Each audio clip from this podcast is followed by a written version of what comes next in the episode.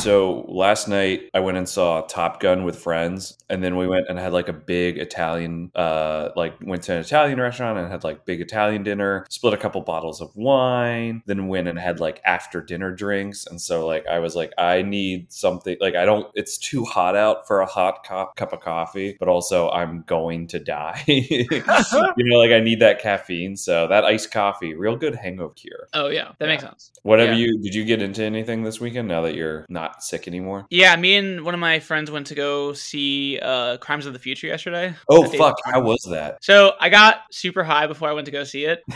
we were in a theater that I was going to metro to, so I was like, yeah, I might as well get high before. So like I, the problem is I timed the high wrong because I like took an edible and like it got me like the peak of it was at the end of the metro ride, and I was like, oh no! damn it. And so we went to like a theater that like has like a train that, that goes through like the food court. And I kept like wait I was waiting I was early, so I was waiting for my friend to come by. And like the train kept like going right to where I was like in the theater. And I like kind of got like freaked out by it. Like this is I don't like this. and then we got into the theater and like the first like half hour I was still like super high, so it was kind of cool. But then I got to like the sleepy high point. So like I like kind of like would doze off during like scenes because it was a very like the music in the movie is very like disturbingly soothing maybe is a way to put it. I don't really know how to describe it. And then I like when I at the end I was like, "Oh my god." I like probably because I never know how long I fall asleep for. Like I'm like I was like I probably fell asleep for like a good part of this movie. Let me look up the plot to make sure like because I feel like I missed a lot because I don't really understand what happened. And I looked at the plot and it turned out I'd watched the movie perfectly and I probably fell asleep for like 5 seconds at a time and didn't miss much at all because I got everything that happened in the plot. So the movie was just a little bit weird and sort of like the plot. It's automatically a plot that's hard to like grasp because it's so weird. So it's hard to really like fully grasp it without thinking like there's something else to this when there isn't really. Do you like Cronenberg? Like, have you seen some of his other stuff? I haven't seen a lot of his stuff actually. I've only seen Fly and eXistenZ, or I don't know how you pronounce that, but like the one with the Z at the end. Yeah. Um, I've seen those. I don't. I saw his son's movie Possessor that came out a couple years ago, which was really Mhm. cool. Uh, pretty fucked up, but like very well done. But I feel like Cronenberg's one of those people. Like for a while, David Lynch was like kind of my blind spot of like, oh, I like weird movies, but I just haven't seen any of his stuff somehow. And then I loved everything I saw of his pretty much. So I feel like I need to like watch more Cronenberg stuff soon. It's definitely a blind spot for me too. I, I looked up his everything he's directed, and I think I've just seen The Fly. That's his big one. Like I'm very familiar with his style. Like you know, I'm not Oh, yeah. crazy.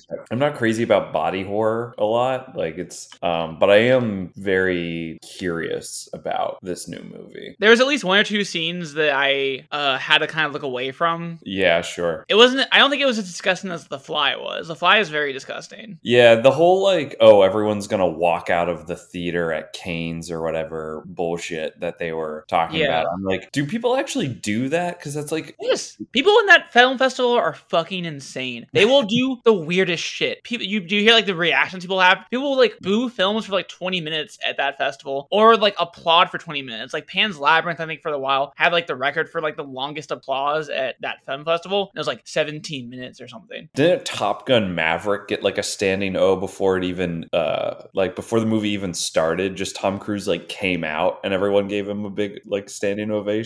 I wouldn't be surprised. I feel like that sounds like something they would do. It's like, wow, movies are back or something. I don't know, some bullshit Yeah. like that. Um, yeah, they love doing that kind of stuff. It's so weird. because I'm stupid and I don't know how any of these like film festivals work. Because I like I went to like the Chicago Film Festival before, and you can just like go to it. Um, and I was like, oh, I guess you could probably just go to Cannes the same way you can go to other local film festivals. And no, you can't. Like you can't. I was like looking into it, and it's like it's like basically invite only, which I did not know.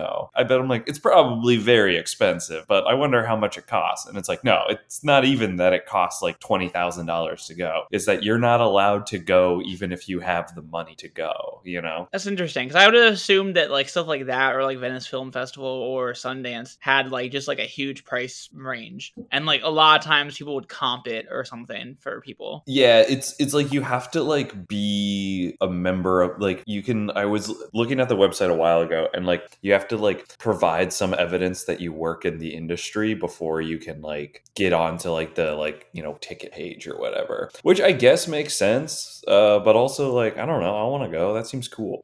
I would Uh, love, I would love to go to a Cannes film festival and just like have do be in one of those like weird movies where like they get like in a massive standing ovation, or like go to a movie that's so like uh mixed that people are booing and doing the same ovation at the same time, just because I want to like see how that actually looks, because I feel like it looks weird in person. I something thing that I think I'm going to try doing for like a smaller festival is uh getting a press credential and using this podcast is like, well, technically odds are like for a small festival there's like really no checking right they're just like yeah sure whatever and so how fucking sweet would it be it's like yeah we now have to talk about it um but that's fine Oh, absolutely. That'd be totally fine. I would if someone if someone wants to invite us to a film festival, I would happily talk about whatever films they're showing there. yeah yeah so please do that to whoever is whatever industry freak is listening to this um, should we go ahead and on with this movie? yeah let's Okay. you Um, want to do we introduce introduce it or do you want to do it? i want you to do it Okay. Welcome to We're Not Here to Watch Friends, the podcast about friends, by friends, for friends. Does perfect that work? i love it i like it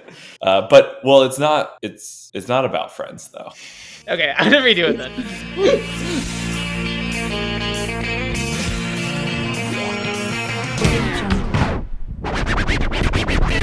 Well, where's Lisa?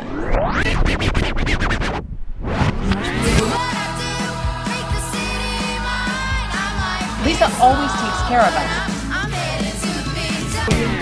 Welcome to We're Not Here to Watch Friends, the podcast about the filmographies of the cast of Friends, except for the TV show Friends, by two friends, Daniel and Brandon. I'm Daniel. i'm brandon it's also four friends And it's also four friends. Everyone's Yeah. a friend us. Everyone who It's listens to the show is a friend. Everyone who's a friend of the pod is a friend in italics of the pod.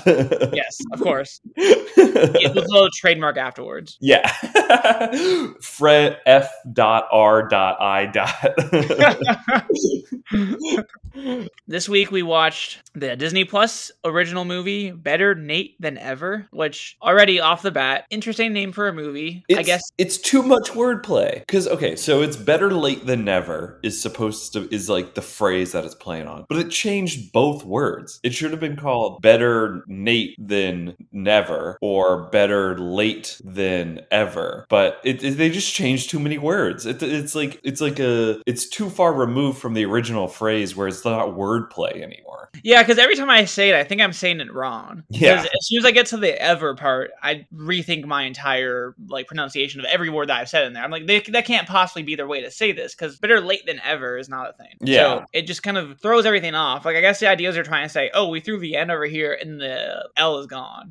Which you know what? Maybe that's the point. Maybe the point is that he's not taking any L's in this It, movie. it should have been better Nate than lever. that would actually have been very funny. I would have very much appreciated that. then just switching the letters around that would have worked it's like they would have had to include a lever into the storyline at some point yeah, they would have. Okay, wait, I got a pitch on that. They would have easily. They would have just changed the plot because in the movie, he and his best friend run away to New York to audition for a Lilo and Stitch musical that's going to be on Broadway, and they're in middle school. And the plot change would be if it was better Nate than Lever, they would have had it be uh not a Lilo and Stitch, but Emperor's New Groove musical, oh. Like all the Lever, Kronk type stuff. my pitch to change is that instead of him trying out to be in the musical he wants to be part of the stage crew and he's like pulling like the curtain levers and all that stuff backstage. Auditions for a Broadway stage crew without being unionized. yeah a non-union production of the lilo and stitch i bet disney would love that it's true, I'm sure. and, and so the ending is like the lever for the curtain is like broken and so he has to like manually pull it and so that's why it's better nate than lever because he does such a better job opening the curtain than the lever ever could it becomes like a man with machine type movie instead Whoa. Um, to uh, to kind of punch that up possibly, or at least punch it sideways. Instead of the that my idea is that he's a stage crew on his musical that is in his middle school. Um, but like he gets put in stage crew, but he wants to be the lead, so he goes to Broadway to audition to be the lead of Lilo and Stitch. But their lever breaks, and no one for some reason on a Broadway musical knows how to fix it. So this middle schooler who was very like good at stage crew stuff is able to fix it at the end and save the musical. yeah because he's like a blue collar guy from pennsylvania so it's like oh wow he knows how to fix things things because he's from the Rust Belt. Yeah, exactly. It's from Pittsburgh. Yeah. Wow. We wrote three better movies than this one. yeah, okay. So like this movie was I, I didn't really mind most of this movie. It's pretty inoffensive and it wasn't bad. It clearly I feel like had a couple rewrites maybe, or there was some weird thing that happened because there's a lot of plots that were sort of not really resolved or just kind of thrown into the main plot without any sort of like clear like need. I don't know. it's exactly what you sign up for when you watch a direct to Disney Plus movie that's like an hour 30 on the dot. It's like, hmm. Yeah, this is to be fine and, you know, on the on the south side of bad, but not like not like wow, this was a horrible piece of trash. It'll just be like, yeah, this was a movie that I watched and I have, you know, like no no like it it didn't imprint on me at all, you know? Like I only have thoughts of it because we watched it for this podcast. Otherwise, I wouldn't even like remember I saw it like a day later. Yeah, there's always movies like a lot of times I'll kind of just like throw I'll just circle through like Letterboxd and just be like, oh, is this bad? And, like you know, did I see this movie? I have no idea. I can't tell. Like in this movie, I feel like if we did not watch it for this podcast, I probably would eventually have that. Yeah. where I cannot tell if I saw this movie because it's a clear just one you throw on when you just want to have something on in the background maybe and just be like, oh, I'm enjoying these kids reaching their dreams or whatever. Yeah, I mean, this movie barely has any conflict. Like the main conflict is like he doesn't want anyone to find out that he like snuck away to New York. But then when everyone finds out, like like you know his his aunt finds out, then his brother, and then his parents, he never gets in trouble. No one really gets mad at him for doing it. They're like, well, what are you gonna do? You gotta follow your dreams, buddy. Of course, you took a bus from Pittsburgh to New York without telling anyone, and you're like twelve or ten or however old he's supposed to be in this movie. Well, because that's the problem. Like this movie, I, I hate to say this, this movie could have used another twenty minutes because I mean, I I I disagree insofar as the movie probably should have been an hour and 34 minutes shorter and not existed at all. But yeah, if they were gonna flesh stuff out, it could have it could have used a little more time. like because what you're saying like every conflict immediately gets resolved the parents don't come into the movie until the very like they don't they don't factor into the movie until the very end beyond just comically missing him being on like tv in the background or whatever while they're like Yeah. their, on their trip but at the end when the parents finally come into play he gets called to the principal's office and he sees the parents and they find out he went to new york and he's like freaking out he's like oh no like i guess i probably gonna be in trouble now and that's at the exact same moment he finds out he's cast in lilo and stitch Right. which is just automatically removing any sort of conflict scene. Like there should have been something with the parents somewhere down the line where like he has like a heart to heart with his parents, or like maybe his I don't know his dad especially because his dad seems to not really get his whole Broadway love. There should have been something there. Otherwise, the parents just exist to be a plot point. Yeah, and I think that if you're gonna have like as little conflict as this movie had, then throw in another like two musical numbers. It's crazy that this movie is not quite a musical. And then the songs that they do are like songs that already exist too. It's sort of like, I don't know, man, pick a lane, you know? Because there's like that one song that they, well, I don't know. There's at least a couple that felt like they had to be Disney songs though. Yeah, like, yeah. I mean- like he did on Broadway, obviously, and then like there's a couple other ones that felt like they might be Broadway tunes. But I gotta imagine at least like one of them must have been legit. Yeah, but even then, like they don't do like a full number, you know. Like it's like they'll he'll sing like a little bit, and I think this kid is pretty great too for this being the only thing he, I, he's ever done. But I yeah, thought that both the main kids were cast very well for this movie. yeah, yeah. I I hope they are in more stuff. I was like kind of like I was just like, man, this guy, this kid playing Nate is like really like laying it all on the line. Yeah, I gotta imagine that the kid who played Nate um, in real life is just the exact same.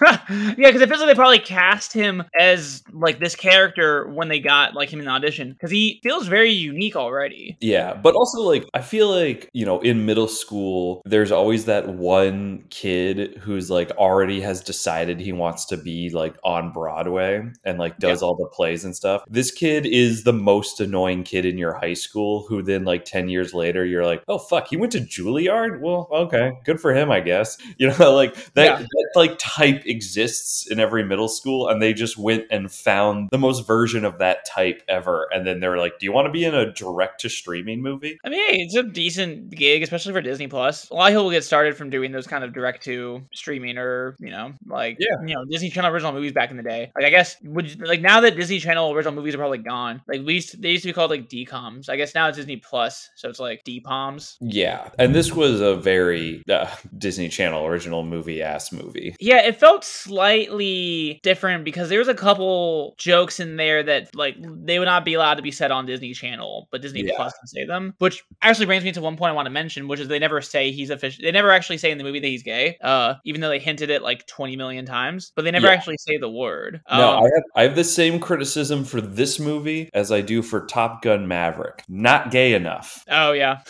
yeah. It seems like a lot of a lot of these things like to toy around and like not actually say anything. Like I mean, I have not seen Top Gun Maverick, so I have no idea what happens in that. But Have you seen the first Top Gun? um, I know it's I know it has a lot of very like you know gay subtext scenes in it. It's like 75% less gay as the first one, and which is sort of like, you know, taking away the core of what Top Gun is. But I still really liked it, but that's not really important to this conversation. I, the the thing about Disney is they love to put in like a vaguely queer character but never actually say it because they're like we got to think about, you know, like our like overseas audiences and stuff. And it's just it's such a cowardly move to try to have your cake and eat it too in something like that. Especially a movie like this where it's like, well, I guess he's also like 10, so like He's like thirteen, isn't he? no, he's in middle school, so Yeah, so he's like thirteen. um, okay, whatever. I mean, he's He's somewhere. in seventh grade. People in seventh What? grade are like thirteen or twelve. I thought they were like eleven. No. Yeah, I mean, I don't know. It, it my, my other problem with the uh, whole thing of them not ever saying he's gay was that they make one joke late in what in the movie at one point when he thinks like he's saying he has a photographic memory and he says I have a pornographic memory instead, and they're allowed to say that clearly. Yeah, So they it wasn't a question of oh we have to like tone down certain things. They're allowed to say the word pornographic. So I think if you're allowed to say that, you can say that someone's gay in the movie. yeah, for sure. But yeah, I mean, it was nice to like have a because like I mean, it seemed like his best friend sort of had a crush on him. Um, so it's nice at least they had a couple of scenes where they talked about how he's not attracted to her because he's not attracted to women. At least. Yeah. But it was so that was sort of nice. And now their whole like dynamic was good. I thought between the two of them. Yeah, and like she has a very satisfying like arc too, where then she she becomes like a talent manager at the end. Yeah. uh, which is uh, an insane thing for a middle schooler to want to do for a living, but that's that's fine. That was funny though. Yeah, no, it, it's a it's like a good bit, but it's also just like, oh, that's not like a job you want when you're that that I didn't know that type of job existed back then, but you know, Yeah, it doesn't seem like one that you would expect to exist. yeah. Uh, But, I mean, Right. it's fine. It's funny and it's cute. So Yeah, it works. That's all you really need. Um, and I guess she was in. I, I didn't really know um, either of these kids because they're pretty brand new. Uh, but Aria Brooks is the one who plays the uh, friend, and she was, I guess, in one of the newer seasons of All That. Um, did you ever watch All That back in the day? that was Kenan and Kel's thing, right? Yeah, Keenan and Kel and uh, Amanda Bynes and uh, a few other people. It was like basically SNL for kids. Yeah, I didn't realize that it still existed. Well, they rebooted it a couple years ago to try to like pander to like a nostalgia audience, and I don't think it really works super well. Yeah, it's weird to pander to nostalgia audience and then be like, but it's also children doing sketches still. Like, I'm a, I'm not gonna watch that. Like, I'm not that nostalgic for. If it was the original cast and they're all now adults doing sketches, then maybe. But like the idea of like, hey, do you a grown up want to watch a show where a bunch of kids do jokes? And you're like, nah, man, not really. Yeah, it's not exactly something that's. I mean, yeah. I mean, I, I, I don't think it, I think it's one of those things where parents would probably see it's on and be like, "Oh man, I used to watch this as a kid. Let me get my kid to try and watch this now, so they can Mhm. like the new version of this." Probably, Sure. I had to guess. Um, and I'm sure they brought back some of the old cast for like random episodes. Like Yeah. Kel probably came back for a few.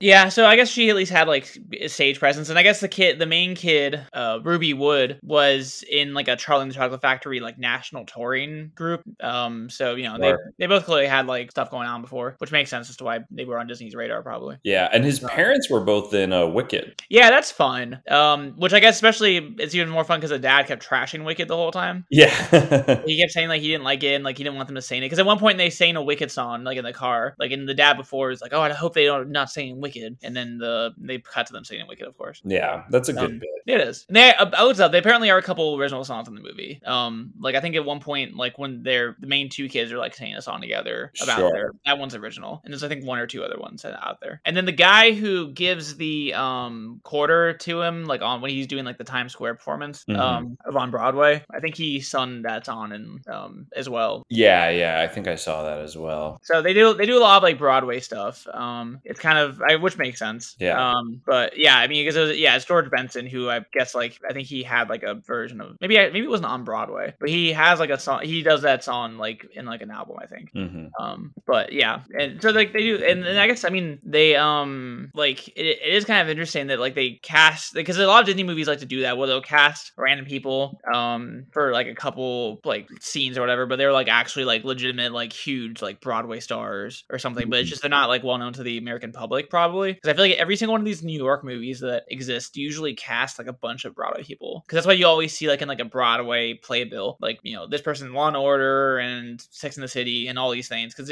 everyone who's on Broadway just gets thrown into like a New York production pretty much of like a TV show or movie. Yeah, yeah. So filming this in New York made it so they just cast a bunch of Broadway people in it, which makes sense. Uh, should we should we uh, talk about uh, you know the reason we watched this for the pod? Little little uh, Lisa Kudrow action here. Yes, we should. So I was just gonna say, wildly out of place in this movie. Like she works and she she's very good at being like an aunt character, but also I don't know. The whole time I was watching, I was like, Lisa, what are you, what are you doing? Like, come on, like you're too good for this. I thought she was funny though. Like she was when she was interacting with the two kids, she was very funny. she's she's great in this. Don't get me wrong, but she just shouldn't have said yes to it at all. Like it's just she's like giving like undeserved star credibility to this movie. Yeah, maybe a little bit. Uh, but she was she was pretty funny. Like she had a few funny lines, and it seemed like they kept messing everything up for her. Like every time she was doing something like for auditioning, they would like make it so she can't audition. Or when she was doing her catering job, like he made her drop the cake because she was in shock of seeing him. Yeah. and like a bunch of shit basically kept happening to her that was causing her life hell for basically having these kids around. Yeah, she really takes it all in stride. yeah, she does. The scene where he's hiding underneath like the catering table, and then she's like talking to her coworkers about how great her nephew is. Yeah. That- I was just like, come on, like That that. was cute. I I was already like at that time sort of like percolating like I was like wow there's there's like no conflict in this movie like at all and then that scene happened I'm like he overheard someone talk about how great he is like that's like the opposite of what like this the whole movie is just everyone being like wow that Nate kid fucking rules and uh we're gonna keep giving him more opportunities and chances to prove how great he is and then wow we were right to do that because he is great you know Yeah, because everyone who's not his, I mean, I guess at a certain point even his brother turns around on him, but like everyone who's not in his school always is like, I see the, I see great things in this kid or something. Yeah, like at the audition where they're like, "Well, we can throw this guy in the trash," and then the one lady was like, "Oh man, the kid who ripped his pants, he's so funny. We have to give him a second chance." And everyone's like, "Okay." And there's like no reason for her to have done that. You know, the reason I thought of was because he bought like a ongoing thing in the movie is that he loses his uh, rabbit foot uh, from his backpack. The bully takes it from him at the beginning of the movie, and then afterwards he has a lot of bad luck occur, and then he buys one at the airport or the bus station or whatever he was going to to get on the. Yeah. And then as soon as he buys it, that scene happens where the casting directors are talking about who they want to remove, and that's when the person says, "Oh, we should keep him in here." oh, I guess that makes sense. I don't like it, but that makes sense. it was sort of interesting to throw that in there, but it made it made me think that okay, at least this movie is trying to connect things, sort of. Yeah, yeah, for sure. Um, going back to Lisa Kudrow, I couldn't get a good look at this, so I wasn't sure if I was correct on this, but it looked like her because at one point she's about to call the mom on the phone, so like her, you know, like home screen shows up, and it looked like her wallpaper was the Watchmen logo.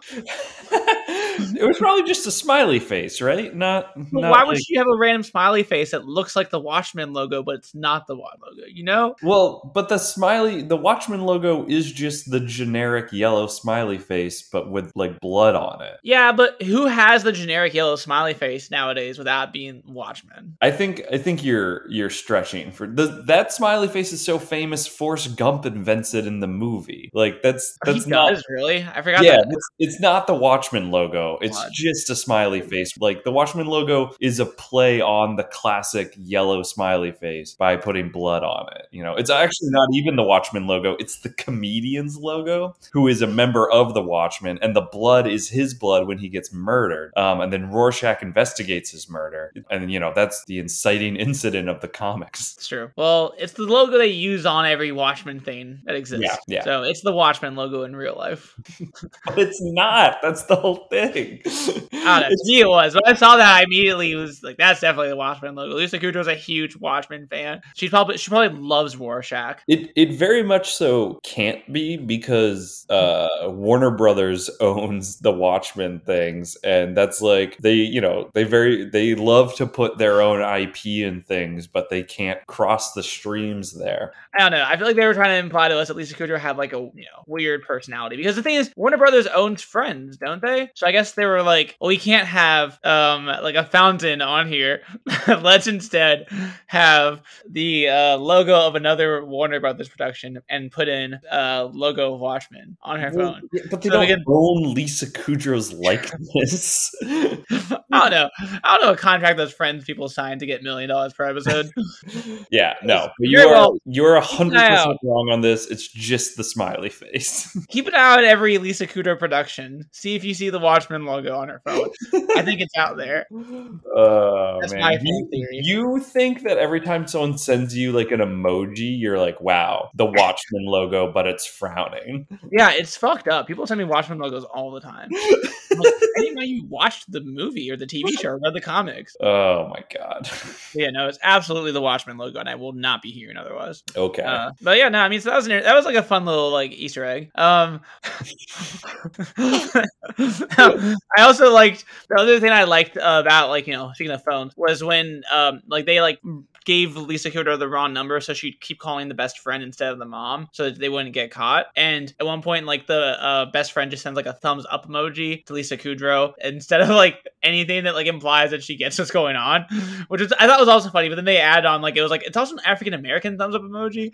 I thought that was pretty funny too. yeah, that's a good bit. Uh, That was that's my favorite joke of the movie. I think I actually legitimately laughed at that. yeah, that I I think I agree with that. That that was like the one time where I was like, yeah, pretty good, pretty good. Yeah, that was actually funny. Um, yeah. Uh, so and then like one other thing I want to point out because this you know a lot of these movies follow the same kind of tropes and like having like an older brother who doesn't get his younger brother kind of falls into that very quickly. But the older brother doing the classic thing of drinking out of the juice carton without getting like a cup that feels like something that uh, only happened in like 2002 like Disney Channel movies. I feel like that doesn't even happen anymore. It's a real classic trope, and also I don't think I know. Like, I mean, I, when I lived alone, I used to do it all the time, but I also, uh, you know, just had my own shit, and so it doesn't matter. It's such like a thing that happens in movies and not in real life. Yeah, because I remember like when I saw, I kept seeing it happen. I think I like got Malcolm in the Middle when I was a kid. I was like, that's so cool they're doing that. I wish I could do that. And so like now I'm like, that would be just kind of just annoying to have to hold like the you know gallon jug or whatever and just drink out of it instead of just pour into a cup. Like, Yeah, so much Yeah. easier. Also, also he completely 180s on his brother for no reason at all. Like he's like a real like jerk to him, and then he's like,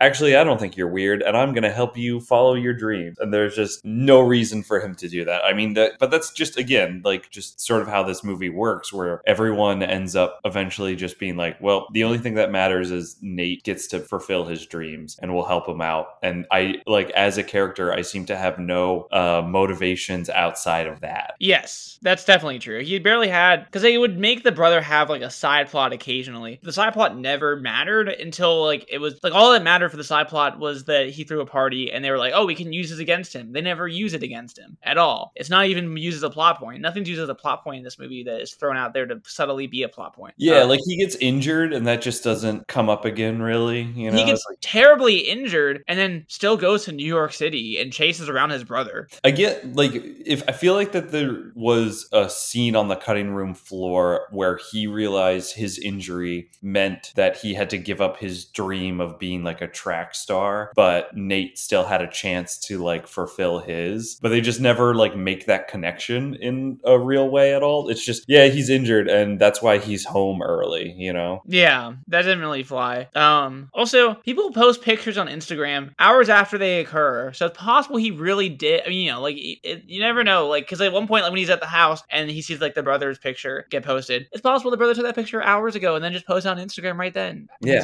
At his friend's house. Like, come on, guy. It's it's not it's not as suspicious as he thinks it is. The only thing that was suspicious was having like the five dog bowls out to like overfeed the dog so they don't have Oh to. yeah, yeah, yeah. That was suspicious, but the Instagram post was not suspicious. Yeah. Uh, but so also the brother is played by Joshua Bassett, who you know, I mean, like obviously the Olivia, Olivia Rodrigo's ex that they had the whole thing for. That's why driver's license exists, etc. But he's also in the High School Musical TV show, so he's gonna get typecast so much as the guy who is in Disney things where they put on a musical of something. Because like the point of the High School Musical TV show is that they like put on like a different like Disney like musical each year or something, and um like it seems like it's just I mean it, it- like they kind of just keep constantly like putting this kid in something where the idea is that a Disney property is being made into a musical in the actual movie or TV show. Yeah. Uh, wait, can you back up a little bit? He's whose ex? He's like Olivia Rodrigo's ex. Driver's license is Oh. about him. Oh, I don't think I knew that. I also don't think I'm super familiar with the song "Driver's License." Really?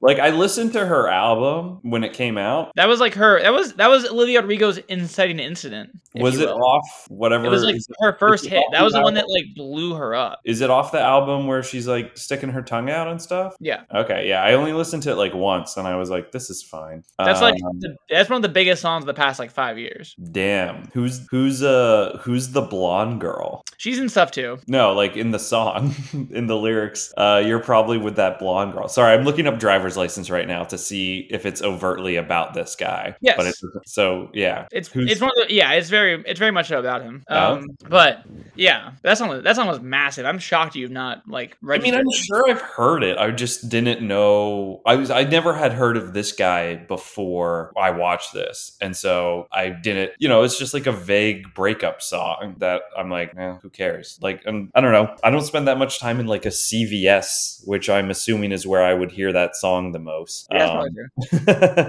uh, so yeah, I just I just sort of missed it. Uh, speaking of CVS and companies, I noticed that it seemed like they make a very big point of highlighting Lyft when they're getting a lift to go to the uh, bus station. Yeah. Do you think Lyft sponsored this? Uh, I wonder if like Lyft has like seed money from like a Disney like executive or something because it was weird that they were like, is Lyft now the go-to because Uber has gotten more expensive? Because I feel like like people used to always name drop Uber in movies, so you knew it took place in like 2018 or whatever. But I have noticed that more and more people started using like referring to the company Lyft by name. If I wrote a movie, I would just have them say use a ride share.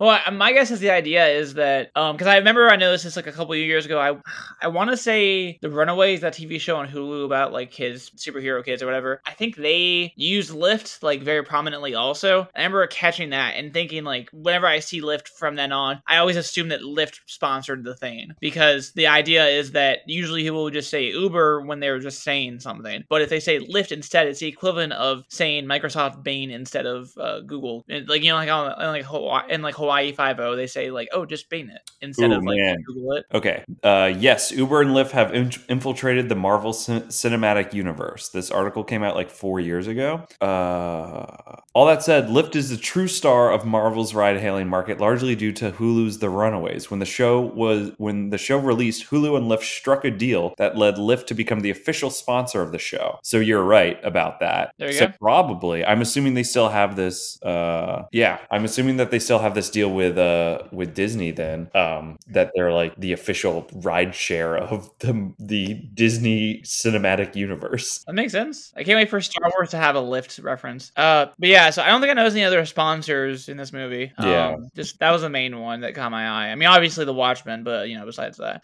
um, but yeah, and so like the other thing, speaking of like mm, references and things to things, like when they had at the very beginning, they make a point of trashing Avenue Q, like when they're talking about like the Tonys, like they like do one of those like, oh, it, like I think they say when he's like, are you being truthful about this? And then she says, is Avenue Q uh wrongly given the Tony over Wicked in 2004 for best musical or something? And he's like, obviously, and like it was just like a huge diss to Avenue Q. But um, that was kind of I guess the idea was that they love Wicked probably. Also, uh, I don't know, like, isn't Avenue Q the one that's like Muppets, but they're dirty? Yeah, Yeah, so you know, it's not really for kids. They wouldn't like it. They they wouldn't get it. Um, yeah, those kids didn't get it at all. That's Yeah. that's, that's when the adults like that's for like adult humor, you know. yeah, yeah, Uh, they also call Lilo and Stitch a cult classic at one point. yeah. The the whole Disney IP thing of putting their own shit in their shit and then having to like comment on it is insane because like it's not a cult classic. It was a wildly successful film from Jump Street. Yeah, it had like sequels. It had a TV show for a few years. Like it ran the whole gambit of like being like a popular Disney product. Yeah. Um, but this actually kind of segues into something I want to talk about, which is the guy who wrote and directed this movie. It's based off a book that he also wrote. And in the book, it's the kids are running away to try out for E.T. the musical, which is much funnier. that is a lot funnier. Yeah, but and I understand why they didn't like didn't do like ET, uh, you know, for like IP reasons. They want to just put their own shit in it. But like, e- the, like that's just a good joke. It's just like, oh, who the fuck would go see ET the musical? Where they played a little too sincere. Where I was like, is Disney planning a Lilo and Stitch musical? And that's the only reason this movie exists.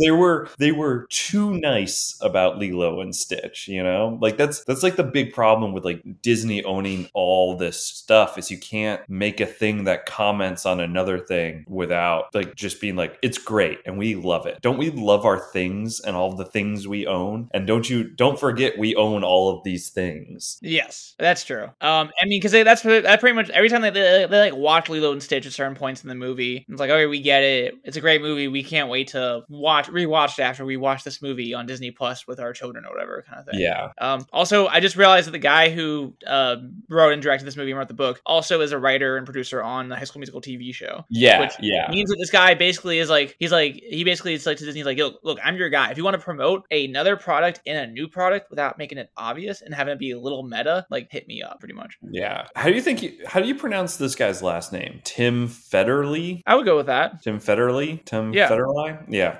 I I don't I don't have a problem with this. I don't have a, I don't have a problem with this movie, but this guy needs to go fuck himself because he wrote a cocktail recipe book called Tequila Mockingbird. Fuck off. That sucks. I don't know I think it's fine I mean you know you got you do I think okay I think Gone with the Gin is a little better maybe nice. That that is a lot better. which he wrote that's one of his other cocktail books Oh yeah. Okay. Well, actually, now I hate it. I hate it. Now I'm seeing Hickory Daiquiri Dock. That's really bad. Cocktails with a nursery rhyme twist. Just, just I don't know. That I, I, I like books that are written just to be like eight dollars at Urban Outfitters bother me so much. And that seems like that this is entirely what this guy was trying to do. Of just like this guy loves puns yeah, but not even good puns. Like Tequila Not a gentleman. Mockingbird is like such an old joke at this point, you know? maybe he was not old when he made it the book Uh, in 2013, um I think of a good one though but it won the Best Cookbook of 2013 award. Come on. He knows what he's doing. I mean, that's the thing. Like, this guy's clearly just, he's clearly figured out what to do in order to, like, make money for this stuff. Like, he makes, like, this, he ma- all his books have puns in them, so people, like, automatically notice them at, like, a bookstore. Yeah. And, like, that's, that's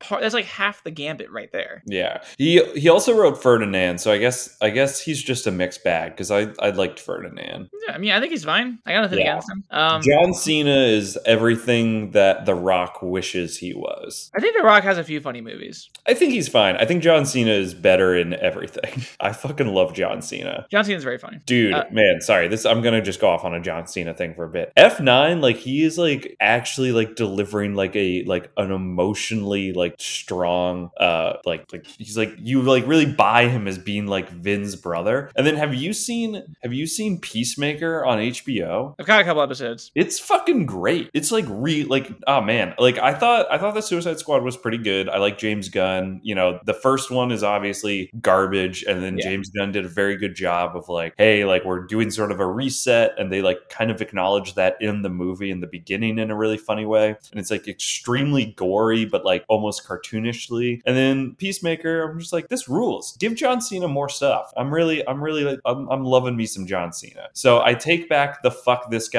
for writing dumb cocktail books because he also wrote a good John Cena book. I have now landed on. I still don't really like this guy, but he's okay. I think he's fine. I mean, he's writing young adult novels. They seem to be in good buzz. Clearly, this movie got made based on one of the, the young adult movies he or movie one of the young adult books that he wrote. Like, you know, fine. I think it. I think it's fine. He's making interesting content that's like, especially like, you know, I mean, even though this movie isn't allowed to say um like the word gay at all, apparently, he's still at least kind of pushing the envelope enough in like young adult fiction. And getting like a Disney movie made about that is kind of a big deal. So I don't know. Gotta give him at least a little credit there because Disney was pretty bad about um having any sort of like queer content on their uh like network, pretty much. Um, so you know that's fine with me. He, Yeah, and again, I don't have a problem with- a little bit enough. Yeah, and I again, I don't have a problem with this movie. It's everything else that he's done that's annoying. the cocktail books. He also Yeah. so one other thing I want to mention is um like this end of the movie definitely sets up to make it seem like they want to do a sequel, and there are multiple sequels to this uh like book. So I wonder if they're gonna try to do a sequel to this movie at some point. Yeah, maybe. Because the books also have uh pun names. It's five, six, seven, Nate, Ugh. and then Nate expectations. That that one's fine. Five six seven Nate is bad, Eh. but better than better Nate than ever. Which again, too too far away from the original phrase to work. At least the other two are like more straight up puns. At least like it sounds like he's making he's honing his craft a bit. Yeah. he gets he's getting better with his cocktail guide names. He's also getting better with his Nate puns. I don't think he's getting better with his cocktail guides. I think Hickory Daiquiri Dock is worse than Tequila Mockingbird. But Gone with the Gin's better than both of them. Gone with the Gin is good. That's that's just straight up good. Yeah, Yeah. I, I got to credit where credit's due on that one. But yeah, I mean, and then the problem is, okay, then this, uh, he didn't make the name of this, I'm pretty sure. But I mean, who knows? Maybe he did. Um, but High School Musical colon the musical colon the series is a very hard name to uh warrant existing, if except for the fact that it, I'm hoping that it's supposed to be like funny how long it is. It is because like the the whole thing about it is it's sort of like a meta show. It's Yeah. like- so I think it's I think it's supposed to be a joke because it's like the high school is putting on High School Musical, and so it's about like the making of this high school's rendition of High School Musical, and so calling it like High School Musical, the musical, the series. It's I think it's supposed to be sort of like a wink, um, but it fine. is still very clunky. Yeah, it's, it's it's very clunky, but uh, you know that's it's that's funny enough at least. Yeah, Um. Also, okay. So another thing I want to mention, we didn't really um like when the movie first started off, they immediately like I think maybe when like he like is taught like when the brother comes in and like starts trashing him or whatever, insulting him, they, they do like a record scratch moment. Like they have like a like one of those like record scratch sounds playing, hmm like which seemed sort of you know obviously corny, but that Yeah. was kind of like a, as soon as that happened, I was like, oh no, I'm a little worried now. yeah, yeah. Um, and then also, I have the same problem with Stranger Things, but whenever these movies or TV shows have like a kid who's clearly out of place and just like everyone like in his class just like relentlessly bullies him, that was kind of annoying because it's like I mean like you know in real life it's more subtle than that usually. I feel like because like in Stranger Things, like there's a character in the new season who's just ridiculous, who's just bullied like adamantly, just like without any sort of let up at all, and it's clearly just to be like this character's out of place, isn't that so like weird? And then this movie, there's like multiple scenes where people just like you know won't let him sit on the bus with them, and then like at the end when he's like on the phone with um uh the best friend I think, and like people are just throwing pencils at him just constantly like in like a cafeteria. Yeah, I mean, it, it you know, it comes back to this thing of like he has to like like in order for like the story to work, it's like he has to like triumph over all the haters and stuff. But also, um, if there was a weird loser in my middle school that everyone bullied, and then they got put in like a Broadway production, people wouldn't stop bullying them just because of that. Like I I know I know the people I went to middle school well enough to know that they, that would be a whole new reason for them to be mean to that kid. Um, they um and then also the, at the end seems like there after he had that big TikTok. I guess maybe that's not enough for either for people to stop bullying a kid, but I feel like that'd get something. Well, and also, like, does any of that shit have the staying power that this movie implies? like you know there's like a people watch like 900 like viral TikToks a day, and I don't you know then it's just like all right, who cares, you know? Yeah, I mean, I think the news story makes sense because a lot of those like Good Morning America or Today shows love having like a news story about this cat went viral on TikTok. Yeah, like, especially like crap. local news. They love to be like in meme news today, like because it's like an easy like five minute segment, but it is just sort of it's I don't know. It's a funny plot device that also doesn't really go anywhere, like every other plot device this movie has. Yeah, he barters it for like a free metro, free subway ride in New York. And that's Yeah. pretty much it. Um, Yeah. But and like the parents almost see it, but they don't. Yeah, Which 'cause they're still renders their characters useless. Yeah, they're too busy fucking. Fucking. uh, and um, speak and also speaking of the parents, the scene where they tell the kids they're going on vacation, they bring both of them into the like room and make it seem like it's like a really good news thing for the whole family. And then it's just we're going on a trip. You guys are stuck here. yeah. Like, it doesn't really. I mean, they didn't even play it for that. I don't think. Like, it wasn't like implying like, oh, these parents are just really like yeah. aloof about how much the kids because again, the youngest son obviously was fine with it because he wanted to then go to Broadway. Uh, Mhm. but it, it was really weird the way they played that. Yeah, for sure. Um, but yeah, I don't know. I mean, I thought parts of the movie were kind of funny. I did, I Yeah. didn't mind it that much. I think it's very harmless. It's a- it's wildly inoffensive and a little bit boring. yeah, there's definitely some moments that are kind of boring, but I feel like the two kids sort of carry their scenes enough that I'm usually at least somewhat interested in what the hell they're gonna do. Yeah. Um, well, speaking of this movie though, what are your thoughts on Lilo and Stitch? Did you watch that or any of the other movies from that franchise or TV show? I've seen Lilo and Stitch. I think I watched it when it like first came out, so I was very young, but like probably a little. When did that movie come out? Actually, Uh, it came out in 2002. all right. So I was like on the like tail end of this movie being for me because I would have been like turning ten, and so like Mhm. that's like that's like right when you start aging out of like mm, I'm too old for cartoons. They're for babies. Um, and by then like the new Star Wars had come out, so I was into uh, serious adult films by then, or at least so I thought. that's what Star Wars were. it turns out that those are also kids movies, but I didn't know it at the time. So I don't Right. really remember it. I think I remember I remember everyone loving it and me not getting the hype. Like there was so much like Lilo and Stitch merch. Like everyone had like a stuffed Stitch that they were Yes. like obsessed with and like people would like like people in like my middle school would like always like talk in like the Stitch voice and stuff. And I was just like everyone needs to chill the fuck out on this movie. Like I remember not thinking it was that good. Um but I think you ran into what I run into a lot with movies where like people go crazy about it in your school and then you don't like it as much and you then go from like oh this movie's fine to I hate this movie because everyone loves it so much I didn't like it that much. Yeah. Like, I don't think I have a problem with it. I also don't remember a single detail about it. Like, other than it's like an alien in Hawaii. Yeah. Well, I'm kind of in the opposite train where I watched this movie a billion times on Disney when it first came out because they always would rerun it on Disney. Um, Mhm. I don't even know if I, I don't think I saw it in a theater. I think I just watched on Disney, but it would always be on like the Friday night Disney movie. I think because I feel like I remember watching it like so many times. And I watched like the TV show. I think I watched at least like one or two of the direct to DVD movies that they had because it was also aired on Disney, I believe. Um, and then I rewatched it during the pandemic again, uh, the movie, and it, I thought it still holds up. Like I think it's one of the better Disney movies that they have out there. Do you think it would work as a musical? Um, I think they could pull it off if they really wanted to. I mean, they do musicals for everything nowadays. It definitely could like possibly work well. I mean, there's like a lot of like outer space stuff, right? It would be hard to do a production, like a stage production, I think. I think that the different no, there's not really that much outer space stuff. They only have like two scenes that are like technically in outer space, and both of them are just like inside the ships. Okay. So it wouldn't be like a Spider Man uh, into the dark situation. In the in this, they make a point of saying like, oh, if you're you have to be not afraid of heights because you do a lot of flying. So I guess Yeah. they would if they were to do this. Apparently, based on this fake production of it, but like it, I, there are a couple scenes like when like Stitch crash lands onto into like Hawaii. I guess for that scene, they're gonna try to do something with that, I would assume instead they would just you know do a scene change and then show the crashed like plane and then have Stitch Yeah. But yeah. you know, I'm not a Broadway director, so I have no idea. So I mean, I think it could definitely work. And like, there's a lot of they do a couple Elvis songs. Like part of the joke is that Stitch loves Elvis, so there's definitely room for Stitch to do you know karaoke of some sorts, or like you know kind of like a jukebox, ha- a half jukebox musical with like some original songs in there kind of vibe. Maybe the only issue is they don't really want to get someone with a good singing voice for Stitch, probably because Stitch's voice is not supposed to be for singing, which I Yeah. think comes up in this movie a little bit. But it is still kind of like a weird premise because the whole point of it was that Stitch had a very unique voice to him. Yeah, I I wonder if they would just not give in. I like I know in this in this movie they like talk about like Stitch like like singing, but like it would seem like that you wouldn't. It would be like uh like does the plant in Little Shop of Horrors sing a song? I've never seen Little Shop of Horrors, but I think so. Like there's songs about the plant, and the plant, you know, does like the like feed me Seymour, but I don't think it has like a solo number or anything. And I feel like you would have to do that for like a Lilo and Stitch. Is there no. Phoebe Seymour solo number though? No, he just says it. Okay, I think. never It's been a very long time since I've seen that movie, so maybe this is a bad example.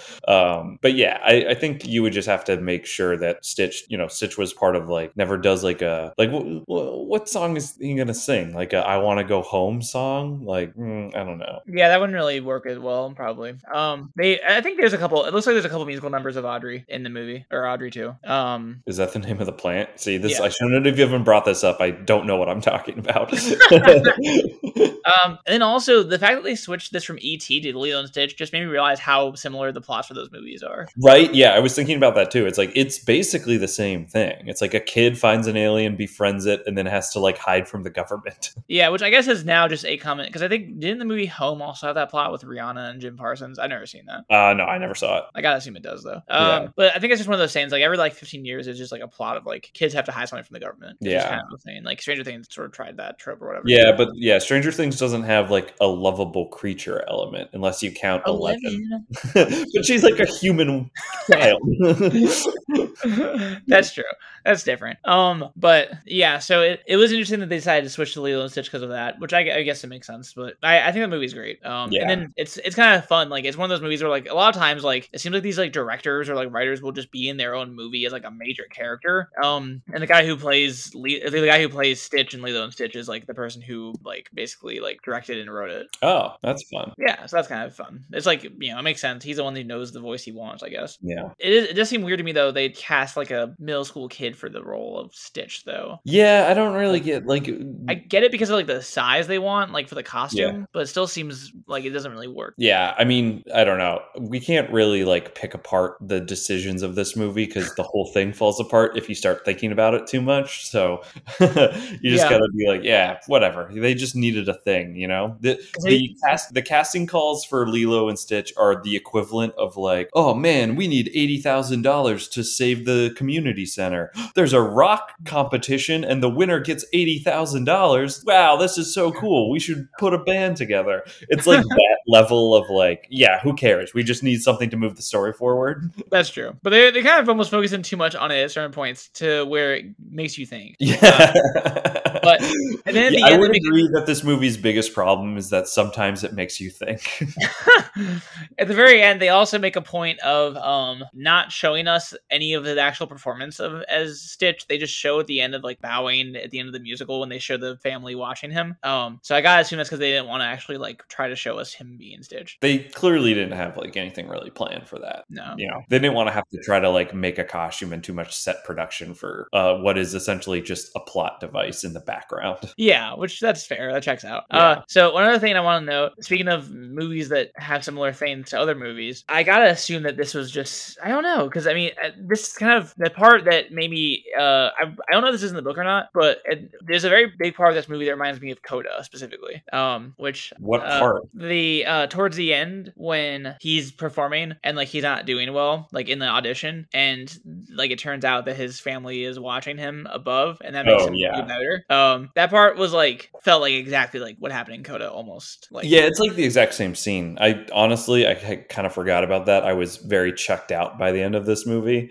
Um, but yeah, you're right. That is that is pretty much the exact same thing that happens. and this movie didn't start really filming until after coda already had come out so Yeah. throwing that out there Stole Uh, it. Yeah, I mean, I have no idea if this is in the book or not because they don't give me good, a good synopsis of the book anywhere. Yeah. Um, so it's possible that's that scene's seems also in the book. Who knows? Uh, but if not, I'm sure some Disney executives saw that on Apple TV and was just like, "Oh, that's a great way to end this movie." Yeah. Um, and they also actually they do have a couple of deaf characters movie. They uh, do? Like they're at um, like when they're asking when he's asking for directions, aren't there like a couple? Like, Oh yeah, maybe. I honestly, again, very little of this movie imprinted on me, so details like that I definitely missed. It's not really a heavily detail oriented movie, I guess. Yeah, But, but like it also felt like this movie had a couple like cut cost turns because like there were definitely certain times like I remember like when this movie was ending I saw the t- runtime left and I was like really because there was like 12 minutes left and it felt like nothing had really been resolved it felt like there was still a lot of like things to hit in terms of like you know a typical movie I would Mhm. expect for like you know this type of vibe, but they just were not going to hit those, and they just combined them all into one final ending scene, pretty much. IMDb doesn't have like budget info up, uh, but I gotta imagine it was like really made on the cheap. Yeah, because Disney Plus, like I feel like Yeah. they make those a little bit cheaper. Even like the very end, like once he gets cast in the musical, they go to credits, and then the credits are just like a bunch of stuff happening after he's cast in the musical. Yeah, which was a very interesting choice. I guess the idea was they wanted to just kind of end the movie with like something. And they decided that was a good montage. yeah. I think that that's like a classic like Disney Channel way of movie ending a movie is like doing like little like snips and like like pictures and stuff of being like, oh look, things still happen. Uh, like very very Parent Trap. Yeah, but like they don't. The, the Parent Trap, the movie ends, and then they have like after stuff. This though, I would say that the stuff that they had after the ending scene during the credits was like plot material, not like just fun little after things. What happens after the credits? like he the very last scene before the credits is him saying or the, him finding out that he's cast in the musical Mhm. and then like after that that's like literally the end it's like him just being like wow i got the job i got the part and then it cuts to credits and then the credits are just a bunch of other stuff happening which usually would end as like another final scene in the movie before the movie ends and then they'd have a credits afterwards like you know resolve things like the parents or resolve things with like Mhm. the best friend or something or the brother but instead they're just going to credits and doing all that and that sort of It's fine. Like who cares? like it's it's just it's a very Disney thing to just put things in the credits now. So that it kind of works. Yeah, I guess that's true. Also, kind of I have like whenever there's like casting scenes in like movies, I always like think of like the meta ness of how they in real life had to cast the people who were in the casting scenes and everything. And like because they held like they actually held an open audition casting call for this movie also. So, you know, maybe like some of the stuff that happens in the casting they throw into the movie or something, or I don't know. People like it, is always weird to me whenever like they have like kind of like not like a meta ness, but whenever they cast movies or musicals in like a movie, it seems like kind of a weird thing because it's like, oh, are these directors actually the type of people who were like the ones who are casting this? Like, were they actually this mean or this nice or something? You know, I don't know. Yeah, I mean, I don't. It's like sometimes, sometimes when there's like a you know a movie or something about making of a movie, I get that vibe. This one felt so like hitting these particular beats of like you know, oh, he has to be you know like rip his pants, do this, boom, boom. That I like. I don't think that there was any sort of like meta commentary going on. It's also based off a book, so I'm sure all that stuff already happened in it. I I do agree with you that like sometimes you're watching something and you're like, oh, this feels like it's like saying something about what the actual casting process was, but I did not get that in this movie at all because it's just so like like got to do this and then this and then this and then this. You know, it has to hit all these particular beats to move the storyline that didn't didn't feel really real at all. Um, Yeah. nothing in this movie felt very real. That's true. There's a lot of stuff that didn't really feel that real in this movie. Uh, but yeah, do you have any other thoughts of this movie before we rate it? Let's let's go ahead and rate it. Okay. I have a uh I don't know if this pitch would work or not, but basically the way you would rate this is you rate it out of a hundred, but you only get to rate it using eight numbers. So you have to rate it with Nate's name in the rating. Oh, okay. I like this. So it's gonna be better like uh like eight better Nate teen than a hundred or something. Well, I mean, I was I was just going off of like you would just say like n- like seventy Nate or something. Oh, 100. okay. Yeah, yeah. But I you like can also that. do the better Nate, the better. no, no. no. Yours is cleaner. Your your idea is much cleaner. Okay, so yeah, how um how would you rate this movie out of a hundred using only eight numbers? I'm gonna give it a cool uh 30 Nate out of 100. Uh, Okay. Or yeah, yeah, like eh, slightly less than the if if 50 is like a perfectly like you know like middle of the road movie, it's slightly less than that. Yeah, I agree with that like idea. I would probably I think I'd probably give it slightly higher just cuz I I did really enjoy the two lead performances a lot in this movie. hmm Like I thought they were pretty good. It's just slight, I don't know. Like I'm kind of torn between two numbers cuz I think it is slightly better, but there's still a few things that I don't like about the way that it's designed, but I would probably give it a I'd say probably a 40 Nate point Nate eight out of hundred.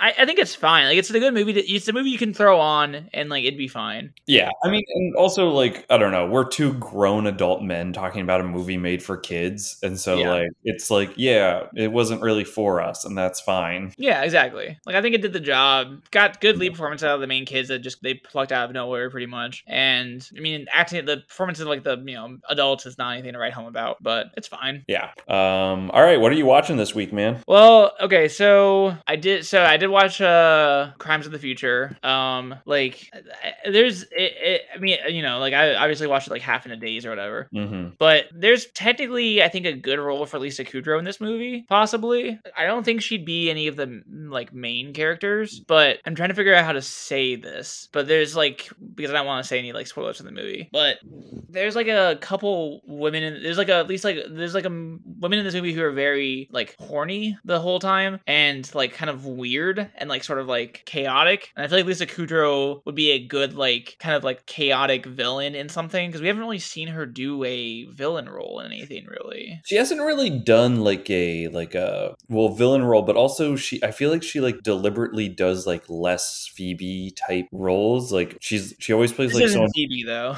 Yeah, but like like as far as like an agent of chaos, like Phoebe was like very like chaotic and like a, a true weirdo. Mm. And I know that like that's not like what exactly you're saying, but she does play much more normal people uh than that. And so like there is like room for her to like dig into that chaos again in Yes. in a, maybe a different way. Yeah, I think she would be good in like a. I think like I don't know if she'd be perfect for like a David for for a David Cronenberg movie, but I feel like a David Lynch movie would be up her alley. Yeah. is like being chaotic in that because those movies have more of an old timey uh like feel to them, which she seems to sometimes have in terms of the way she acts sometimes. Mhm. Um, so I feel like having the old timey weird vibes seems like it would work well with her and in Yeah. the David Lynch project. So maybe not Cronenberg necessarily, but I think she could probably pull off a Cronenberg if she wanted to.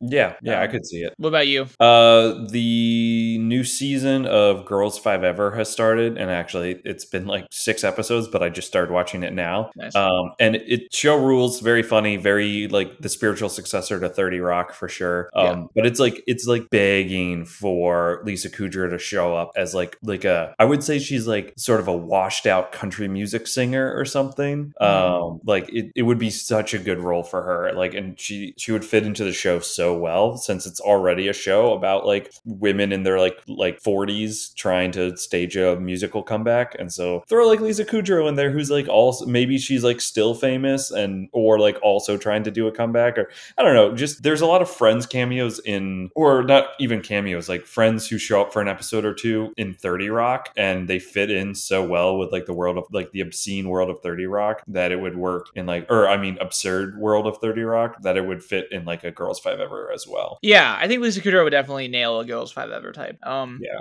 because she's like done similar stuff to that. Definitely. I mean, Oh, like yeah. even like friends, but like stuff that like calls for her being sort of weird. Not weird. stuff that calls for her sort of having like a you know sense of humor, but also at the same time being yeah sort of in like a crazy universe because like she's in Unbreakable Kimmy Schmidt as Mhm. like her mom in the other few episodes. Yeah. Um, so like she definitely already has like sort of like that like Thirty Rock energy to her because that show also was sort of like a spiritual successor to Thirty Rock. yeah for sure So I feel like she could definitely nail that. yeah totally Well, that's been Better Nate Than Ever, the Disney Plus original movie.